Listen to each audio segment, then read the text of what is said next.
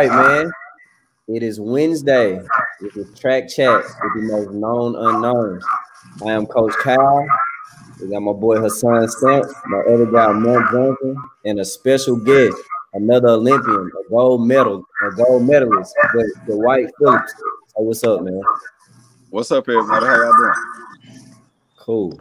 Well, look, man, we're gonna get right into it. Uh, for those, but really quick, for those that may not know Dwight, in my opinion, all right, and Lamont Stamps, please speak on it. I think Dwight Phillips was the most dominant long jumper after Carl Lewis during his time. So you have what six, five or six gold medals at Worlds and one bronze. You got gold in Athens, five, five yeah. world golds and one bronze and Olympic gold. Exactly. World, Cup, World Cup gold. A lot of gold, a lot of gold hardware. So for anyone that wants to get on Wikipedia or Google or whatever, you'll see it's all gold and one bronze. So if there's not a domination during his time and his tenure, man, we are definitely in the presence of a living legend. But let's get right into it. So Hassan, this first one is on you. Pro track in the USA. Go ahead, man. All right. So Dwight, you got an interesting take on kind of the steps that are needed to have uh, track and field be presented on a much more professional level, uh, being your time in the sport as an athlete, now as a coach. Uh, could you shed some light on the mistakes that are currently being made and what we could do to um, move the needle uh, to more of a professional setting? So, you know, if, right now, if I pay thirty dollars in my entry fee at Georgia Tech, there's a chance I get to run next to Justin Gatlin uh, if, if if it just happens. How do we curb that? And move to what your thought process is on how professional track should be achieved. Well, when you look at the overall scheme of track and field, and you know, all of you guys are NCAA coaches, and what I really admire about the NCAA is y'all vet through um, the various athletes before y'all get to the championships. So, you know, obviously you go through the the your conference championships, then you go to your regionals, and then your regionals, you kind of eliminate those athletes that are just right on the cusp, but not too good. But and you kind of go into the NCAA with the best of the best athletes. Well, when you look at the Olympic Games or the World Championships, um, we have some of the best athletes, but we don't have all of the best athletes. And the unique part about the NCAA is when you get there, there may be I'm just going to throw out names. There may be five people in the finals from Texas A&M. You may have four people from LSU in the women's or men's 100 meter finals, and it makes the it's the best of the best at the meet, and that's why year in and year out, the NCAA championships is one of the best meets, not only in the United States but in the world. And I feel that a lot of athletes that are just right on the precipice of taking their performances to the next level um, in the United States, they have to retire early. Um, when you look at the NCAA meet, you run 10:03, um, and you don't make it to the finals. But that same 10:03 in France, that same 10:03 in um, England, that same 10:03 in other parts of the world is going to give you an opportunity to make it to the Olympic finals. And I feel that you know sports is not geared to be fair. Like the Olympic Games is the infrastructure of it is completely amateur. Um, and I think we have to move away from that. Um, I think we should adopt a system much like uh, tennis or, or golf. So you can vet through um, the best of the best and you bring them into the championship and you just let the best of the best swing and may the best man or woman win. Cool. Yeah. So, so, just to describe what, what does tennis and what does golf do, just so you could apply it to track and field. Well, you know, they have major championships. Um, and you know, for I use the U Open for example, when they go to tennis. Now, a lot of athletes will do want to go to the Olympics and you know share that camaraderie, uh, be you know show show their patriotism, uh, show how patriotic they are towards their their country. But um, at the end of the day, it's a business, and I think if you have to compare for a tennis person, the Olympic Games or the U.S. Open, a Grand Slam, I'm going to go out on a limb and say that a tennis player would probably want to win that Grand Slam a little bit more because the payout is going to be astronomical. Um, you look at the NBA players; they go and play in the Olympics because it's cute, but you know it's a cute thing to do. But at the end of the day, they want to bring home that NBA championship because that's the professional side of the sport. So we've been presented in such a way that it's we're amateurs. So even the general consensus from the people is, what do you do when it's not Olympic year? You know, so that's a question we get asked year in and year out. And I think that we can change that narrative if we did present it in a, a fashion similar to tennis or golf. Gotcha. Thank right, you. So, Dwight, I know I'm here in Atlanta with you, uh, and I've definitely seen some things that you have going on. As a matter of fact, you have your shirt on now. So tell us a little bit more about the winner circle and some of the things that you know once you move back here and what you kind of what you're trying to create and then what you're trying to do to move the sport forward here in Atlanta. Well, you know, I was a chairman of the athlete advisory committee for the USA Track and Field, and and when I took that position, um, it taught me a lot about the unknowns in the sport. You know, as an athlete, all you're thinking about is being the very best, being the best in the world, and you're doing that at any cost. You're making a tremendous amount of sacrifices, but you don't really understand those the things that are going on behind the scenes, what makes it happen, um, and how we can make the sport better. Because really, I think it's in the interest of the powers to be for it for athletes not to know, um, so that we can continue to to live in this antiquate way of doing things in our sport. So, um, in the winner circle, I started just to give those athletes uh, an opportunity that would normally retire from a sport, just give them an extra chance to train with professional um, training and um, having a presentation where I can present track and field meets to help them take their performances to the next level, to give them just a little bit more time to develop um, so they can be the best version of themselves. Because um, Hassan, he saw me come through the ranks, and I wouldn't say I was the very best. You know, I, I would say that I was a, a later bloomer. Um, I wasn't an NCAA champion. I wasn't a state champion in the long jump. I won in the 400. Um, but, you know, because I had a really good coach post collegiately that kind of took me under his wings and um, allowed me to, to train with him free of cost uh, eventually, three years afterwards, you know, I, I left my mark in the history books and became Olympic gold medalist. And I want to, you know, kind of return that favor and help the up and coming athletes um, do the same thing. Not only that, but also just develop a robust system here in the United States so that our 1003 guys and our 2610 guys and our 44 5 400 meter runners you know, they don't have to retire. Maybe we can buy them a little bit more time so that they can reach their maximum potential. Gotcha. All right, man. So we're gonna change speeds a little bit. Uh Lamont, this ain't East Coast versus West Coast rap beef or nothing like that, but it's definitely East Atlanta versus LA. So this is another one of Hassan's things. So Dwight, take us back in the day. Uh, I'm the young gun, so I have no idea you know what was going on, but I think this should ring a bell. Okay, so, well, I'm, so gonna put, I'm gonna put it out there. I mean, it, it, was this great runner out of LA. You know, went to John Muir. I think everybody knows him. He played. He ran for the LA Jets by the name of William Obea Moore.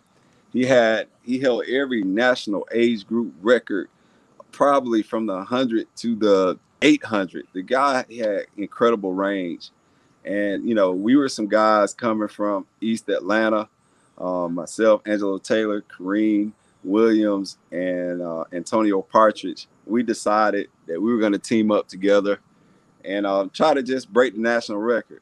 Um, not knowing at the time, you know, we just felt we were confident that if we lined up against anybody, we could beat anybody in the world.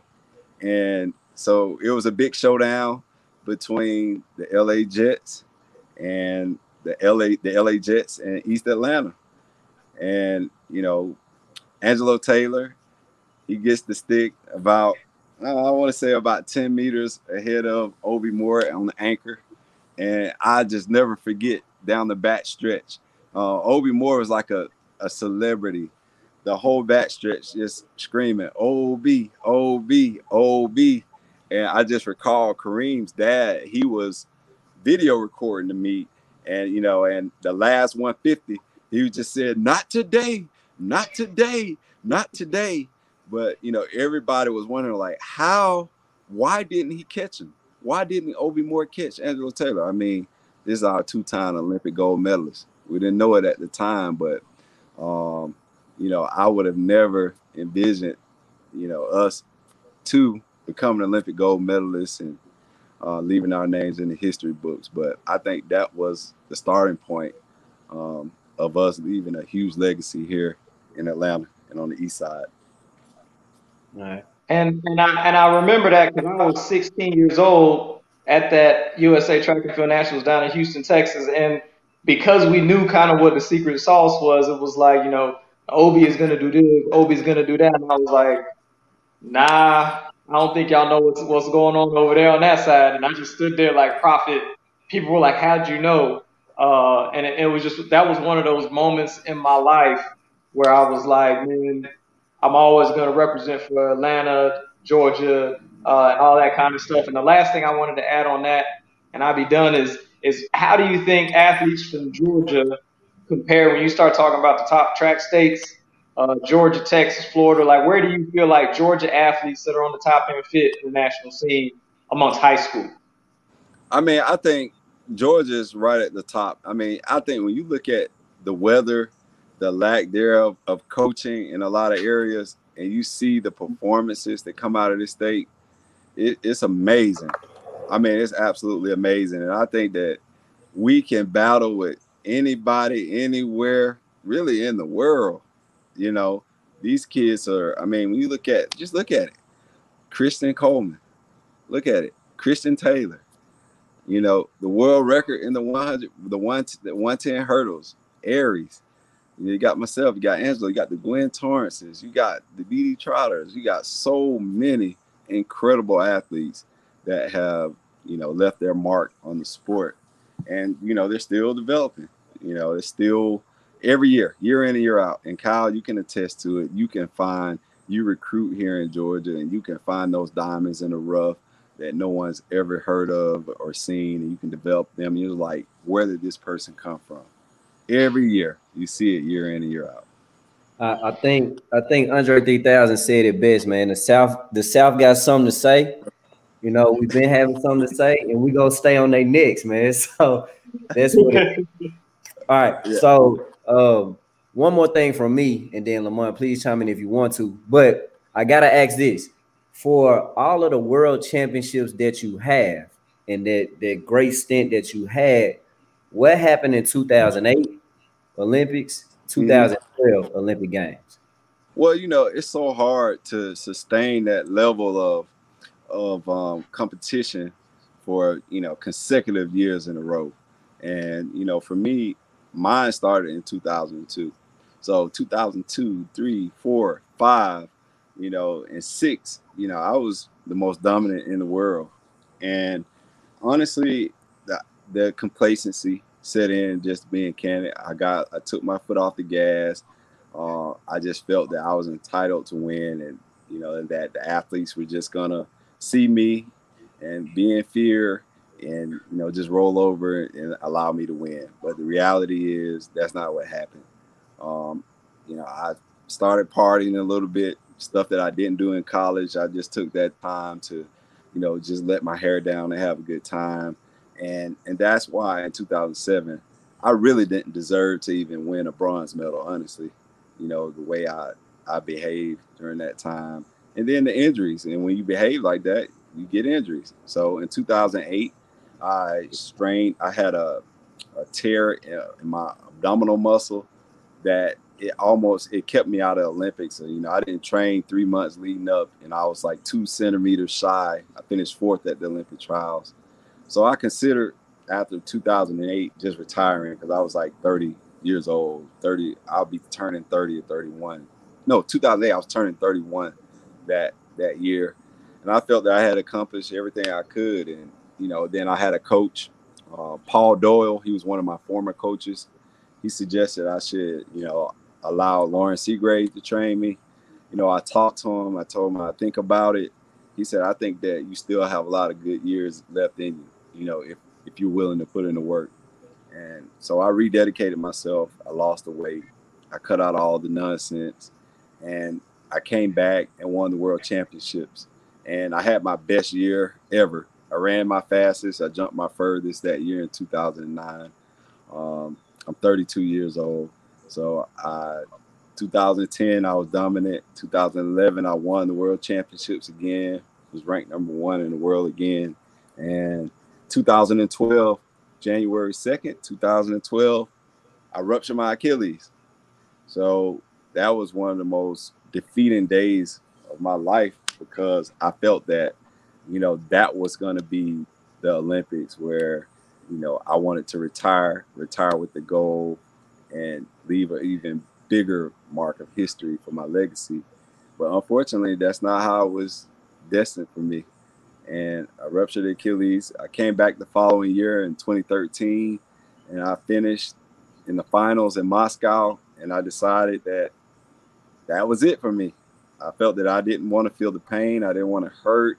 I just didn't want to train at that level anymore. So I hung those spikes up high, high and proud. And um, I never envisioned myself in a million years uh, accomplishing you know, a quarter of what I did.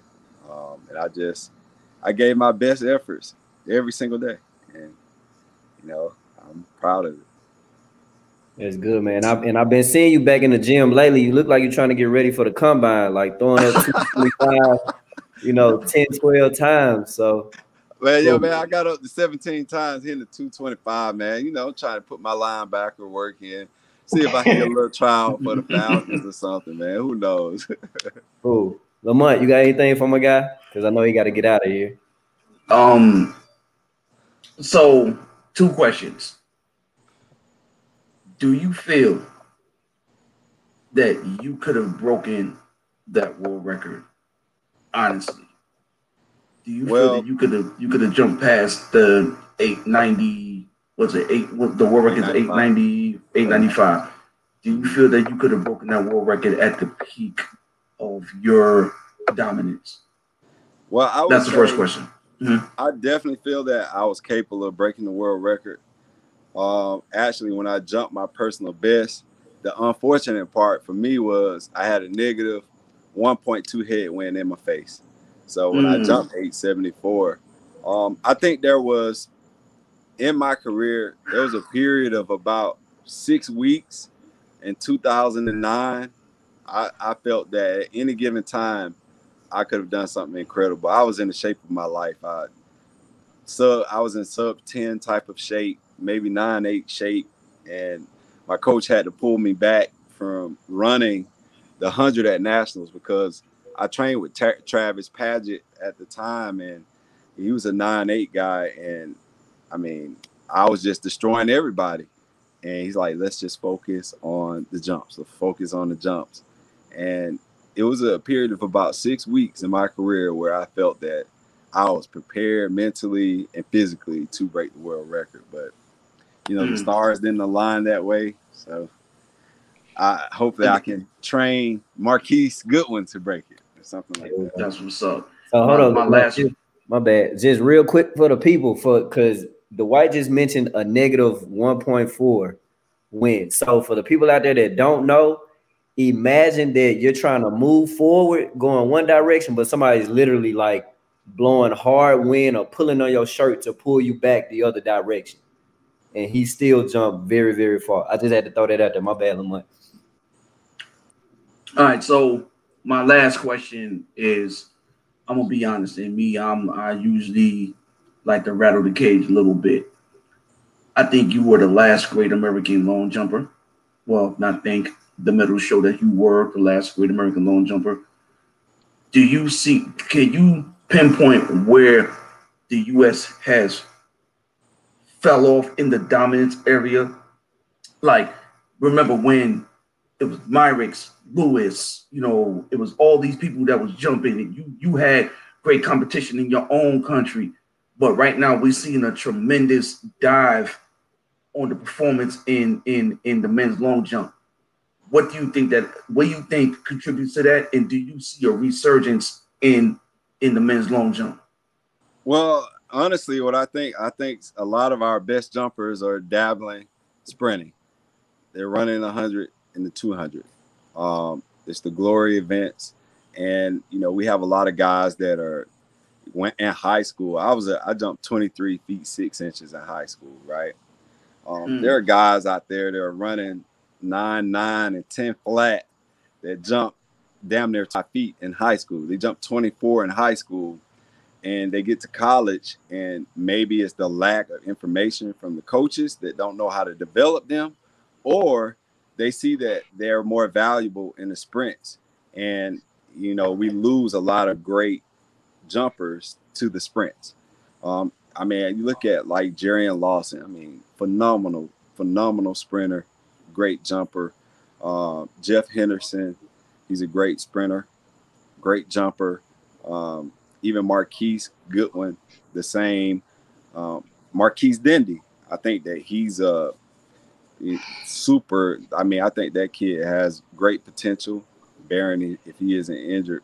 But I think it's been the lack of information, uh, not properly training the athletes as well. We're just relying solely on speed and not the other nuances that help take the athletes to the next level. Um, so there are a myriad of just different reasons why I feel that the athletes aren't um, jumping as far. And then the rest of the world, they have that same information that we have now. So mm. you know, so I think the rest of the world they're taking that information and they're utilizing it and they're specializing in it earlier. Um, they're developing the coordination a lot earlier than we are, and as a result, it shows in the performance. So I think there are a lot of different reasons why, but the number one is um, I think the, the, our sprinters are just deciding to focus on the sprints instead of jumps.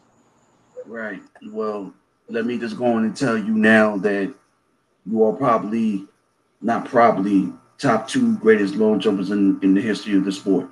The medals, you know, the accolades, you know, when you moonlighted in indoors and you ran six four, you know, you know, you you and Carl you right there. Carl Lewis is probably, and we're all going to give Carl Lewis his respect based on what he did longevity wise. But your resume ranks right up there too. You got five world championships.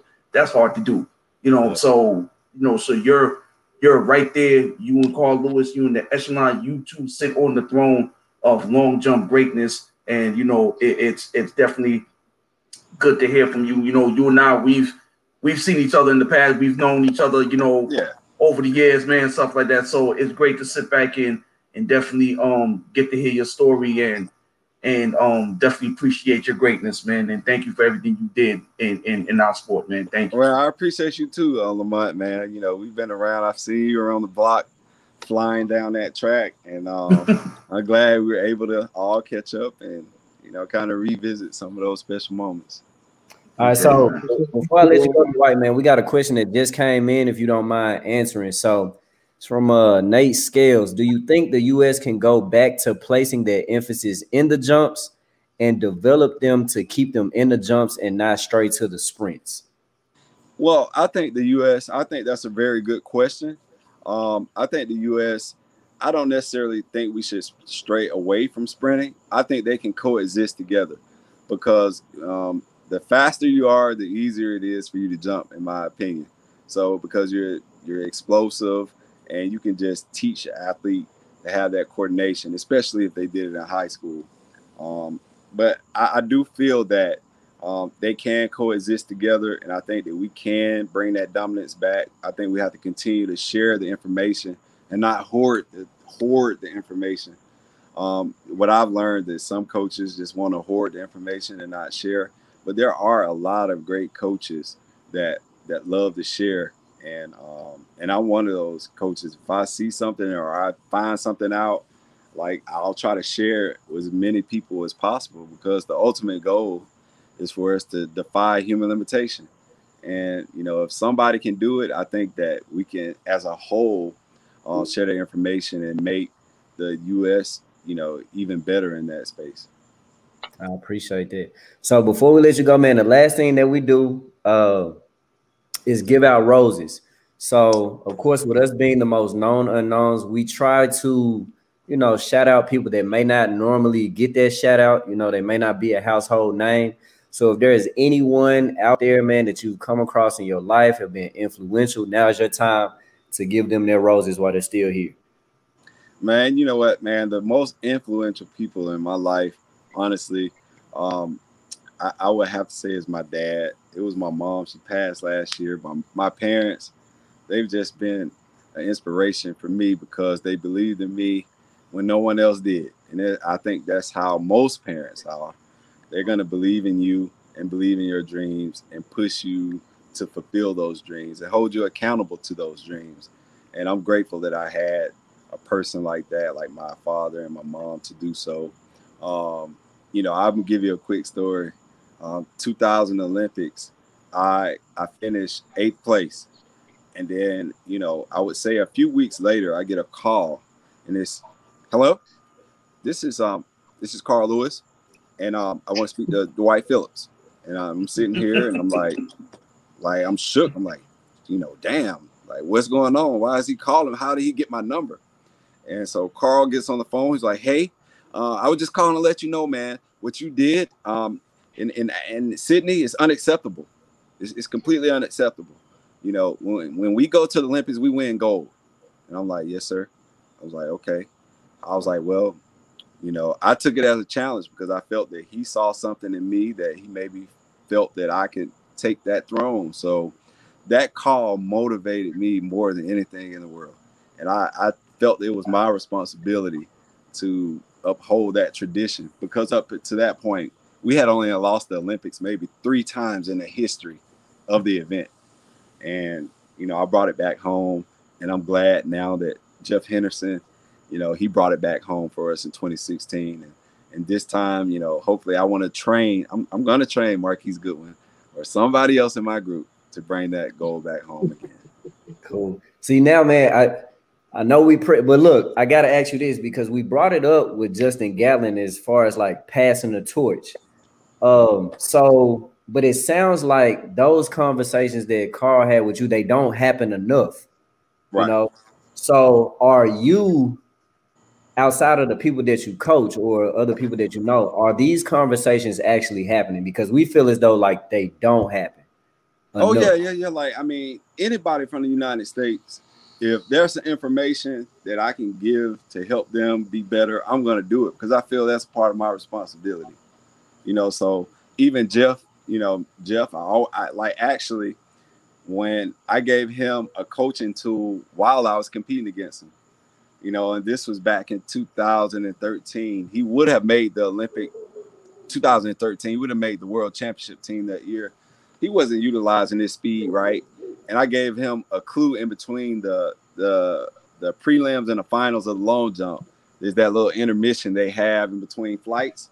I was like, hey, I want you to try this out when you go back out. You're just running too quick, too soon. So just be more patient. He did it he set a personal record, like a big time personal record. He jumped like 821 and he got out. He was like, that really worked.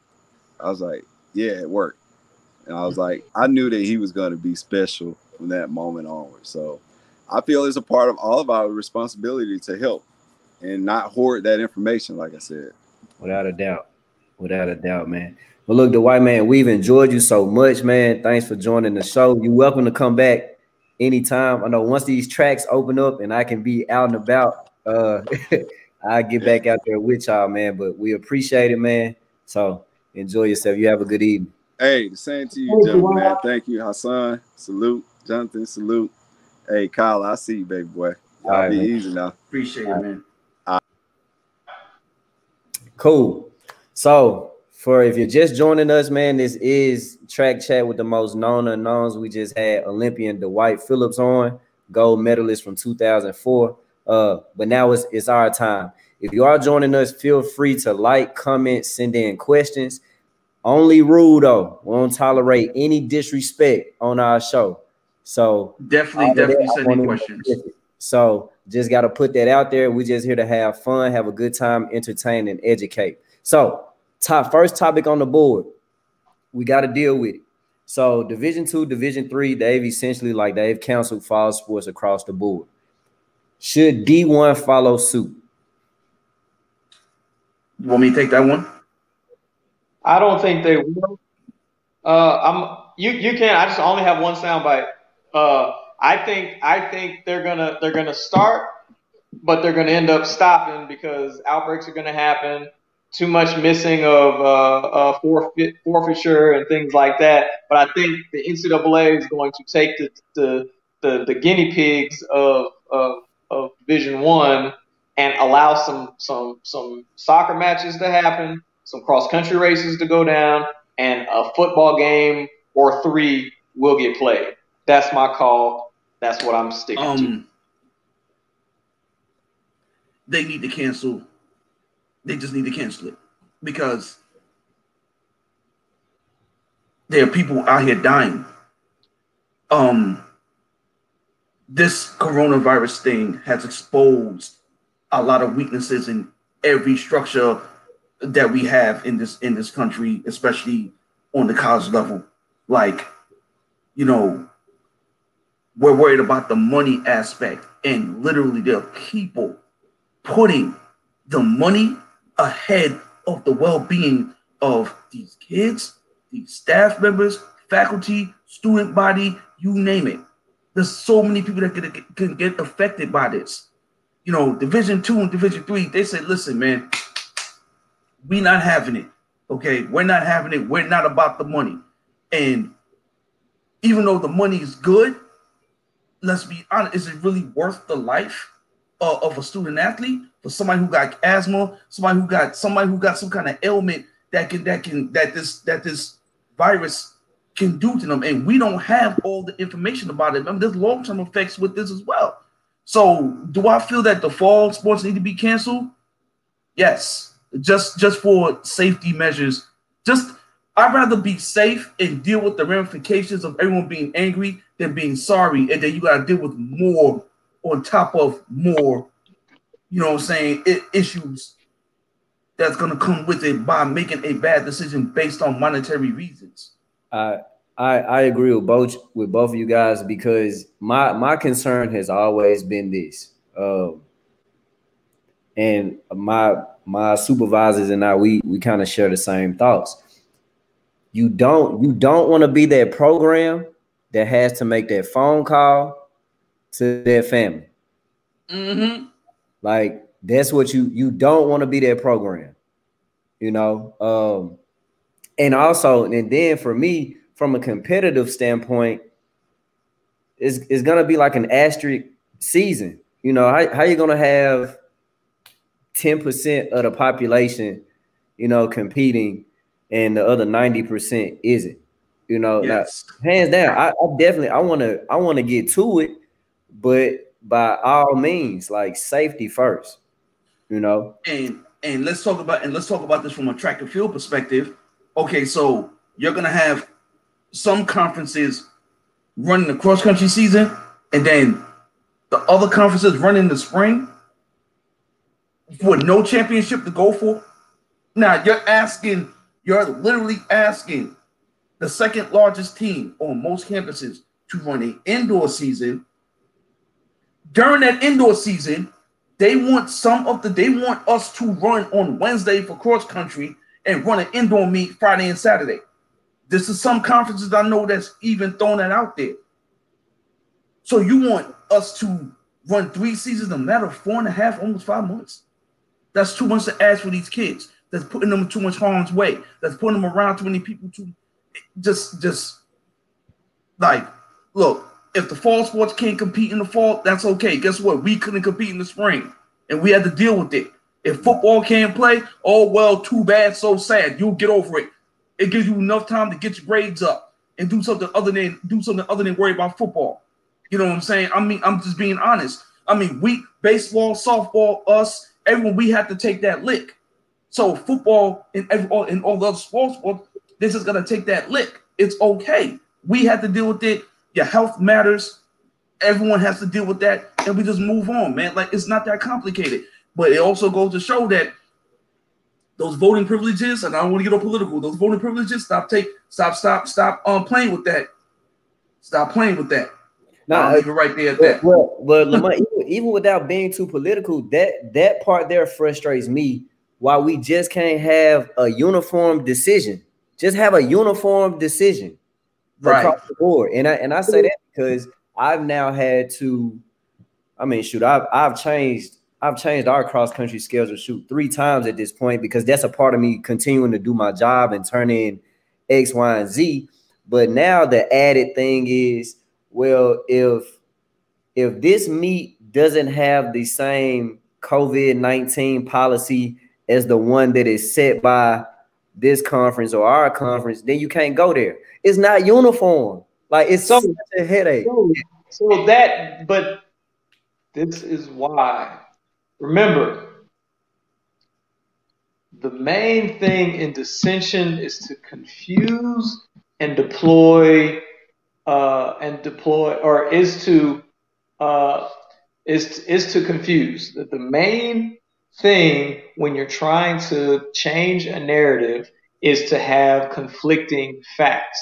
We can all be conspiracy theorists. We could all just be active observers of how our government moves and operates. And what you just said, Kyle, is the exact reason why game is going to be played, a match is going to be played, cross country race is going to be ran.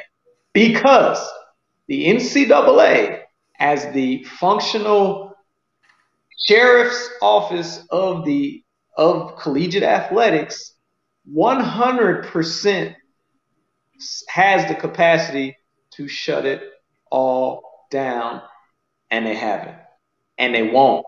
And the fact that they haven't, and the fact that they won't, is is exactly why they're gonna because their interest isn't in the people. It isn't in the staffs on com- uh, colleges and universities. It isn't on the student athletes in colleges and universities. It isn't on we're we're in such a rabbit hole, the sunken place. We can't curve the numbers right now because people just won't mask up. Like, you know, in New Zealand, they're like back to life as normal because their government is different than our government. Their people are different than our people. And they've been able to curve and damn near eradicate said virus so people aren't imposed, so people don't feel imposed in their personal life and personal setup. I was just informed uh, yesterday in an article that came out here in Johnson City that they're they're like shutting down two of our full dorms. Y'all ready for this? For quarantine quarters. They know kids are going to get sick. So they say, hey, we're going to make sure when the kids are sick that are here, we can remove them from where they're at on campus, put them here in this place, let them quarantine their 14 days, and then ease them back into, you know, contact trace them back into into the population of student body. I'm, So- la- I'm I'm la- I'm laughing because I'll, I'll give credit to every single person for trying because none of us have experienced this before. But I'm also laughing because the most simplistic thing to do, man, shut it, just shut it down. Like just shut it down. What's up, we, Lamont? we we we are all we are all old enough to to know what this is all about. It's about money. It's about money. They haven't figured out a way how to recoup that football money. That's why they're still pushing sports. Yep. But So- the Pac-12, but going, but but the Yeah, I'm, gonna Pac-12 put. I'm gonna put it up. Go ahead. Go Okay. ahead. So the Pac-12 reportedly, this is reportedly, it came out on Bleacher Report this morning. They are reportedly about to embark on one of the largest loans ever known to mankind. In order to, in order to offset, I guess think what they're gonna do is they're gonna look at what each program in the conference brings in yearly, take the average of what I guess the last five years, and they're gonna see, like, say if Stanford brings in on the average, say they bring in 64 million they're going to try to get them 64 million. And then they're going to try to get USC 83 million, like something like that, just to offset the cost that they're going to end up losing. Now, you know all the TV revenues and this and the third that, that these conferences are going to get, they could make that money up back next year. They could give that money back and it's all good. So my question is, why haven't this been put out there sooner? Why hasn't anyone been out there trying to get this done in order to save the lives of these young individuals who they want to go out there and put out there and risk their life for? Remember, they're not getting paid. you know, they're not getting paid to go out there and risk life and limb. So they're not. So, so, so one of the answers to your question you just asked, I kind of read between the lines on an article and something that I didn't even know I found out today. Uh, so the NCAA from top to bottom has every bit of, of, of influence in basketball. Hence why that's their baby. Hence why if March Madness doesn't happen, you know, hair's on fire, 12 alarm fires, like ish ain't to be right. Because well, football is a completely separate entity. Right. So put college football and the powers that be, and this is why the Power Fives and these this this talk of succession from whoever had planted a seed that this is the move that we need to we need to forecast so whenever the first billion dollar TV deal came 10 or 15 years ago, they cut it with the conferences and excluded the NCAA. In the in the in the litigation of setting up the TV network deals, it was distributed straight to the conferences, and the NCAA doesn't see any of that TV money at the level that they ultimately should because there was wording that that that put it into the into the conferences very different than what the deal is with basketball. So the NCAA and their powers that be drop the ball. Their their legal side dropped the ball, and now they're like cutting their nose to spite their face because all's well and ends well in business. These Power Fives that want to play football and it looks like they're gonna play football could potentially use this COVID as that uh, preface to to bounce or to say we're going to play because here's what our deal is ncaa you can't tell us you can't tell us what not to do more or less so that's that answers that. And i just found that out today. Wow. Good info. Good info. Good information man. That, you got to figure this out. It, true. And then taking a couple of steps back to to your point lamont with the loans my, my question is this. Why is it you take you take Ford. They they've been selling vehicles for a long time. What I don't understand is the the people that tend to have the dollars, they keep needing to get bailed out. But I know for a cross country program, you can give me 10 grand. We can make it work. I, I can get you through the year, 10 grand. And probably I'm probably hand you, I might hand you five grand back, to be honest. My cross country, my cross country program, we use a grand total you ready? We use a grand total of $5,200. So don't tell me it's, you know, bail out. From our country program. I, will say this, and that that's always been my. I'm gonna always fight for the little guy, no pun intended. But uh, someone I had a conversation with someone about two weeks ago, and is as real as it was, it was a hard pill to swallow. But they were like, look, you need to understand. Well, first, figure out your place in life, understand your role, and then just go in your little corner and make the best life out of it that you can. And I say that because all we're getting, all we're getting exposed to, no matter if it's real life, sports, or whatever, we are track and field cross country coaches. So we already know what it is to be treated as such. And we always have to make the best out of this little life that we've been given. You know, but I can't go that I, am not going down without a fight, not swinging. I, I honestly don't understand if if that loan goes through for the Pac-12 or for any other school that has had the means to really make a lot of money. I just don't I don't get why the little people don't get saved, man. I, I will I will say this and I'm going to continue to repeat this these athletic directors from Division One all the way down to NAIA, at some point, we all have to take the money that we bring in, and these ADs have to have endowment funds for the athletic department and then endowments for each program so they can survive. It, it, it's it's I know for a fact because it takes fifty five thousand to start one here, which is why which is what I was starting to do here. But my, my biggest fundraiser just got shut down because the kids aren't allowed on campus. So I already had everything in place where we're going to get the endowment started and so on and so forth. And if anything happens, track and field is going to be untouchable because we can support ourselves. It's kind of similar to Eastern Michigan. Um, I know the men's program up there got a crazy endowment, you know, which is which is why every time you see the MAC, these schools are getting cut. The Eastern Michigan will never get touched. You know what I'm saying? Because you know, um, because you know, Coach Parks, you know, Coach Parks, did a fantastic job while he was there, while he's at the helm, made sure that that program is going to always stay afloat.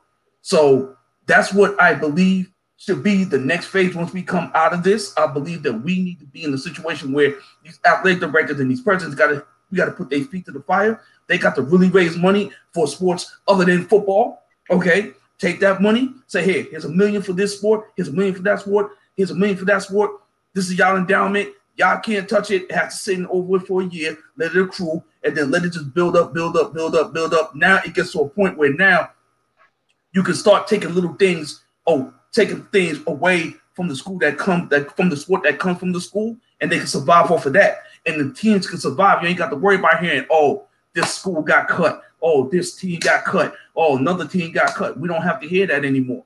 So I believe that this got to be a wake up call for all the athletic directors to get on their grind and start bringing, bringing that money. And remember that you have other kids other than football and basketball. All right. You got other children too. All right. You got the rapper. Okay. You got the little hustler. All right. You know what I'm saying? You got the little, you got the little Instagram model known as known as track and field. You know, you you you got you got other kids. I got different personalities I got that got needs too. So they have to do that, man. They yeah. have to. Chuck just sent the link uh for it too, so I'll make sure I send it to you guys once we get finished. Uh starting to get closer to that hour, but we still got like 15 minutes left. Lamont, even though we didn't discuss this, I know you're dealing with it currently. So I definitely want your take and your feelings because you just mentioned it. Uh, your athletes don't get to come back to campus. Mm. So uh how are you feeling about it? What what is, and you may not have even had enough time to process what your fall is going to look like. But what is your fall going to look like now? Well, for me, what I did was I've contacted all my kids. I also contacted their high school coaches and their club coaches. I contacted the coaches that they trust because you know a lot of those kids got high school coaches and they got club coaches. So I asked them, "Who do you trust the most?" They were like, "Yo, I trust my high school coach. Y'all want to do my club coach." So what I'm doing is I have the workouts already already processed and I'm gonna send it to them. I'm gonna I'm be in communication with not just their coaches weekly, with the team weekly, and so they know what to do. I'm gonna, I'm gonna simplify everything as much as I can. I'm gonna simplify everything as I can and just hand and just give it to them. And we're gonna talk beginning of the week, and some of the kids we could talk at the end of the week, see how their practices went, and then we go from there. But I have to be very detailed on that. The weight room thing, if they don't have a coach present, or somebody that I know I ain't got to worry. Oh my God, that that's my biggest concern is the weight room. That's my biggest concern. You know, so this is where I'm gonna have to lean on my brothers, you, stamps. You know, I'm gonna have to lean on y'all, which is why we got our Chitlin circuit coming up. I gotta lean on y'all to make sure that you know we can do things that's gonna make sure that these kids are gonna be safe and they're gonna be okay. But that's my that's my initial plan right now, and my my assistant coaches they got their plans together and we just gonna we're just gonna do the best we can right now. Mentally though, how, how you gonna feel? And I bring that in. We might have to do an episode on this. So I've been able to talk to a few coaches just during the pandemic, and it really has touched on some people. You know, like throwing them off of their normal routine. Uh, you know, shoot, whether it be gaining weight, like it, it does affect people. So mentally though, like what's your headspace as you're going into the fall now? Because what I can say and I'm still young, but my I feel like my athletes keep me young, and I feel like athletes keep coaches young. Like it gives right. us so much energy, you know, and so much to do. So, what about that piece for you? Um, I'm I'm taking it day by day, man. Like I'm honestly taking it day by day. Um, I saw all their faces this morning. Um, it was great to see them. Um, I told them how much I missed them. They know how much I miss them. Um, I told them I would never let anything happen to them. I let something happen to me before I let it happen to them. You know, they had their questions, but they understood. You know what I'm saying? But you know, me and my assistant coaches, man, we talk weekly, and we're just trying to make it do what it do, man. It, it's it's it's it's gonna be different, but this is where we're gonna have to we're gonna have to dig within ourselves and find that that that person that used to be the athlete. You know how we used to, we used to have to dig deep. Like when Stamps got hurt at the NCAA championship, he had to dig deep, man. You had to dig deep. I had moments where I had to dig deep. Now we have to dig deep and find find it within ourselves to get through this because remember, we're the head of the snake. So we can't crack. Even though we are human beings, we have to stay strong.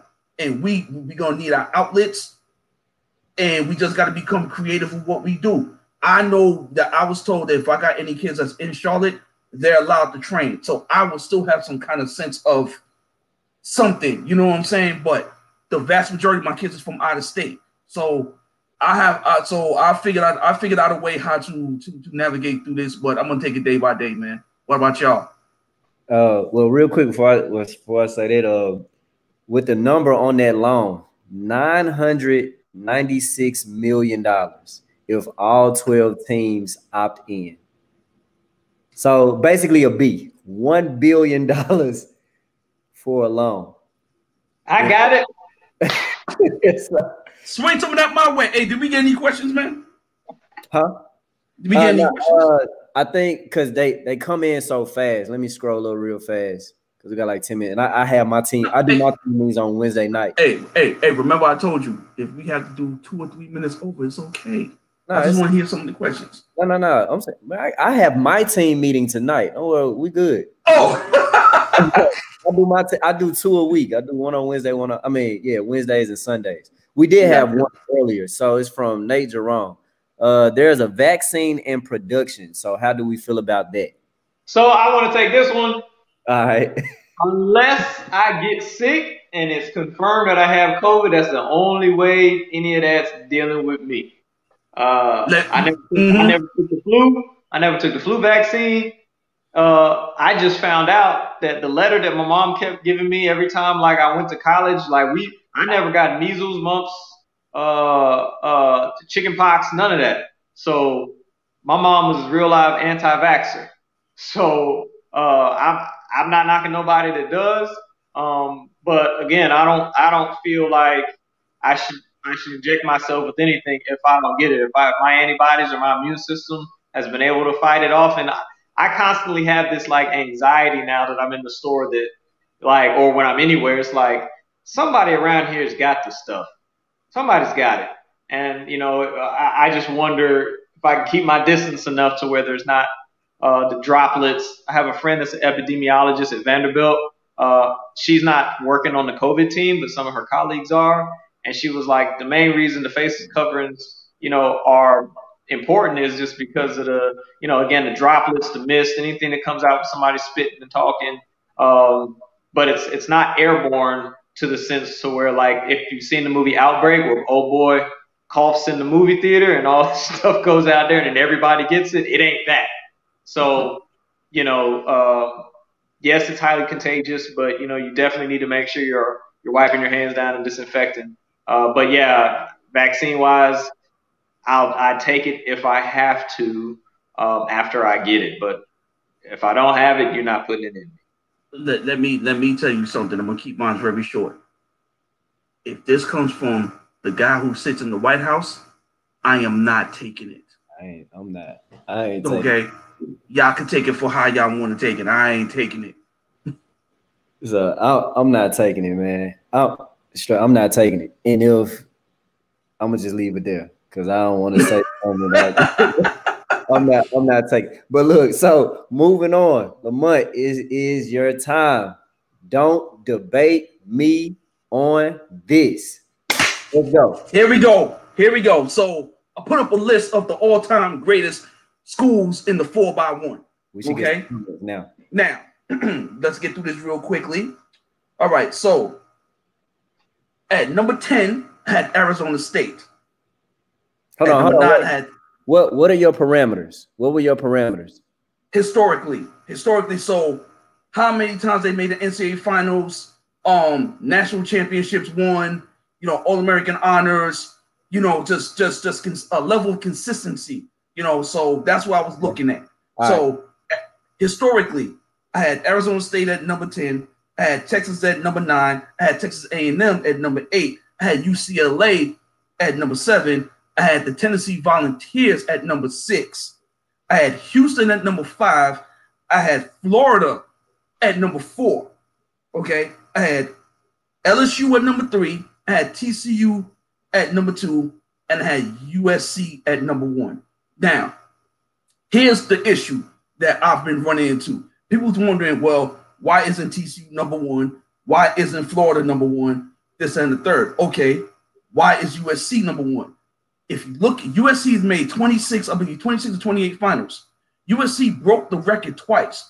USC also held the world record, which is the last collegiate team to set a world record in that particular relay. Okay, that's why they're number one. All right. The reason why TCU is number two is because TCU had a stretch of dominance throughout a decade and a half. Like anybody who knew track and field, there was two things that we knew when when when you said a relay back in the 80s and 90s. When you said relay, you know who you said? TCU and Baylor. You you, you just knew off rip. Those, those are there. Really, you had to go through them in order to beat them. Then you had LSU. Then you had the rise of the LSU men's program. LSU had a stretch where they were always in the finals. They ran 38-24, which they were second behind TCU 38-04, which also gives, which also puts them in that era. And they won a lot of national championships in route with so many different combinations. That's why I got them number. That's why I got the number three. Now, controversial one is Florida. Everyone say Florida ran 37-97. Yeah, yeah, yeah. We know that. Great, awesome, love it, beautiful. I believe Florida's first 4x1 final was 1989. Now, granted, Florida's over Houston because Florida over the last 10 to 12 years have ran under 39 seconds every year. You, know, that's why they're above a Houston who had the record twice. They held the collegiate record twice. And you couldn't say the 4x1 without seeing the University of Houston throughout the late 70s, 80s, and part through the 90s. So you couldn't really you so but I had to put I had to put Florida over them because they currently have the record. They set a standard and they also have ran under 39 seconds for like like I said 10, 12, 15 years straight. So a lot of people didn't like the list, which is fine. I don't care. Don't debate me. Don't at me. You come for the king, you best not miss, and don't box a guy. Your arms is too short. Peace. Who who was who was number five? Houston. Houston, Houston, then Tennessee. Okay, Yeah. I, I I don't have any complaints. Nah, nah, I, I ain't gonna debate you. I, I think it's a very legit list, and I think I think their top three should be argumentative because it could go any way, depending on whose list it is. You know what I'm saying? And, and, it, was- and, and it was hard, but I had to look at the totality from when the 4x1 became a, a permanent staple in the event. USC, not only do they have some of the like the like the most NCAA appearances, they set records, they set world records.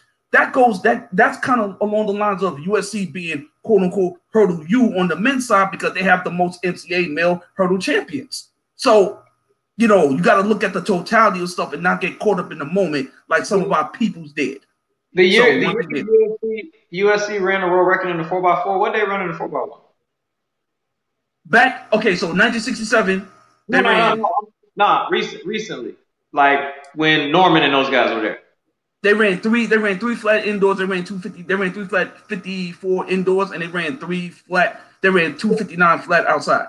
But I'm asking, what did that? Did those same guys run on the four x one, or what did the at USC four x one run? Oh, at? Michael no, oh, Michael no, I don't think Michael Norman even ran on, yeah, he did, but they only ran like 39 something, which is odd. I'm saying, but that so that was one of the. I was just because I don't remember SC being. Yeah, in, in yeah, the yeah. They wasn't. They yeah, they didn't have a four by one at the NCAA championships. The year I they no no no no. the 4x1 Let's get this question and then we gotta give out these roses and then I gotta go have my team meeting.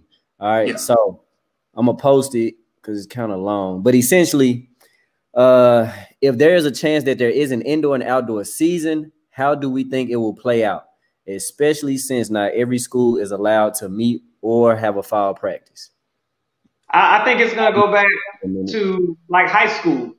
At the end of the day, when uh, when our kids are allowed back, so in Mont's case, you know, his kids get there in January. I, I don't think he he might not race them like the first week they're back, but by the end of January, he's gonna get three or four weeks, and then come February, we gotta go.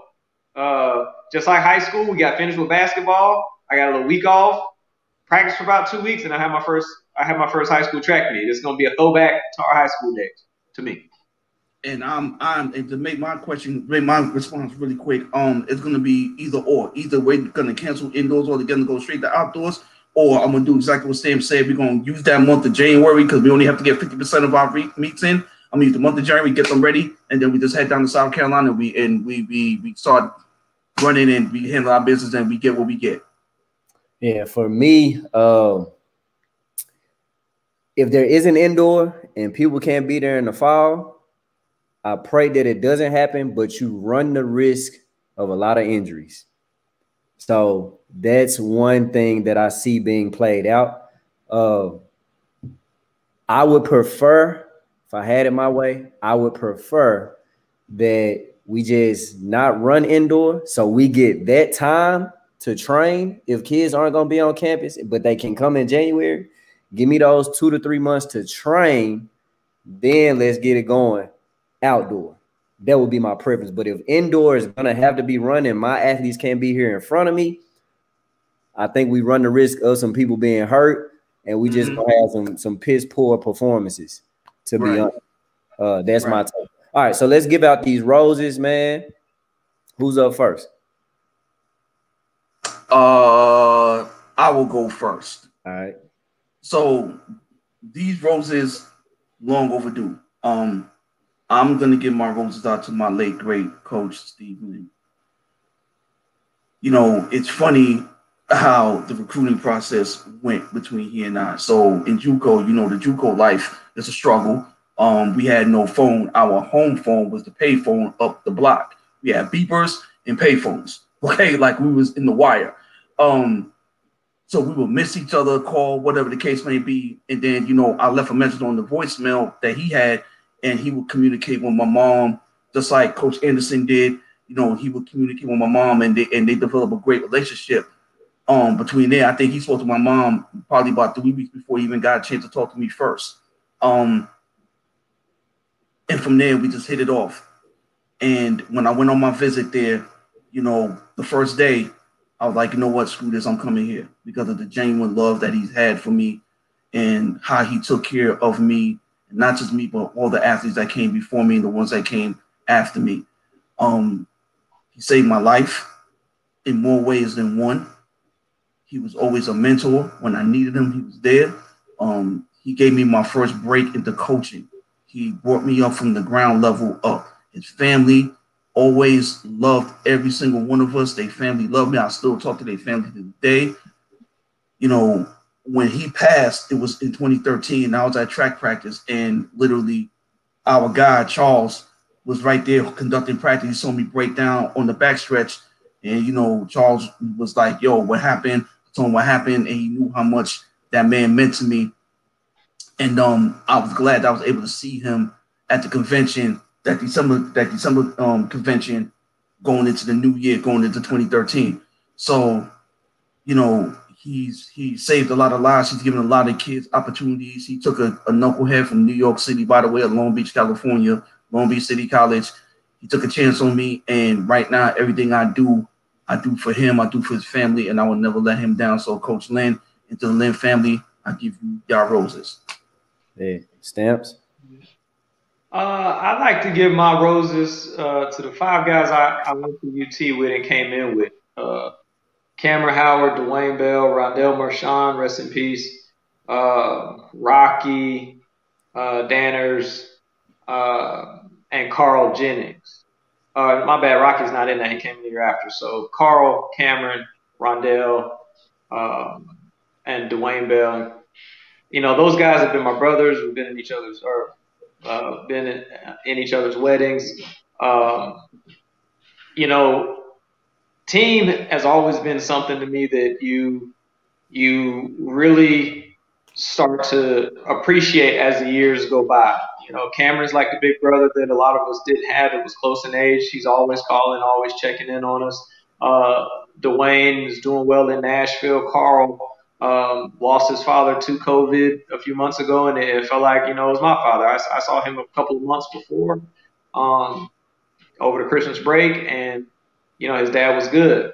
Um, you know Rondell, you know we all uh, really struggled, very similar to Lamont. Uh, I lost Rondell uh, to a motorcycle accident, uh, and that was my first really close friend that that, that we lost. Um, but those guys have always been here to, to support me, good, bad, or indifferent. Um, they come visit during the home track meets and come help out at the track meets, and, and we just kind of bond, hang out, fellowship. Uh, and those guys kept each other. We kept we kept each other accountable. Um, I remember us talking about how we were going to move Tennessee from where we were in the bottom of the SEC uh, to the top of the SEC, and then dreams and visions of us being champions one day. Um, so I would like to give my flowers to my brothers five uh, that came in to Tennessee that fall of 1998. Yeah, That's cool, man. Uh, so mine, I'm giving mine out. And he may never see this, but my high school coach, John Roberts, man. So Coach Roberts, he retired uh, the year after I graduated. But no, no knock to some of the people I went to high school with. I just didn't like my high school. I didn't want to go the only reason that I went to my high school is because of this track coach. So back in the 90s, Tennessee used to have a Tennessee State relays. My high school, Central High School in Memphis, they won eight out of 10 years. So that's the type of like stint that he had. And across the board, he would track like our league records. So if you're going into a dual meet, he was undefeated for like 20 years. And my senior year was either my junior, my senior year. I think we got the first loss, and it sucked like in a regular season. But I can't say I'm here today because of him, but I'm definitely he's definitely a huge factor in my entire track career from me even selecting the University of Tennessee because if it wasn't for the dollars he took out of his pocket to take me and my teammates to those indoor meets, because we didn't have any money.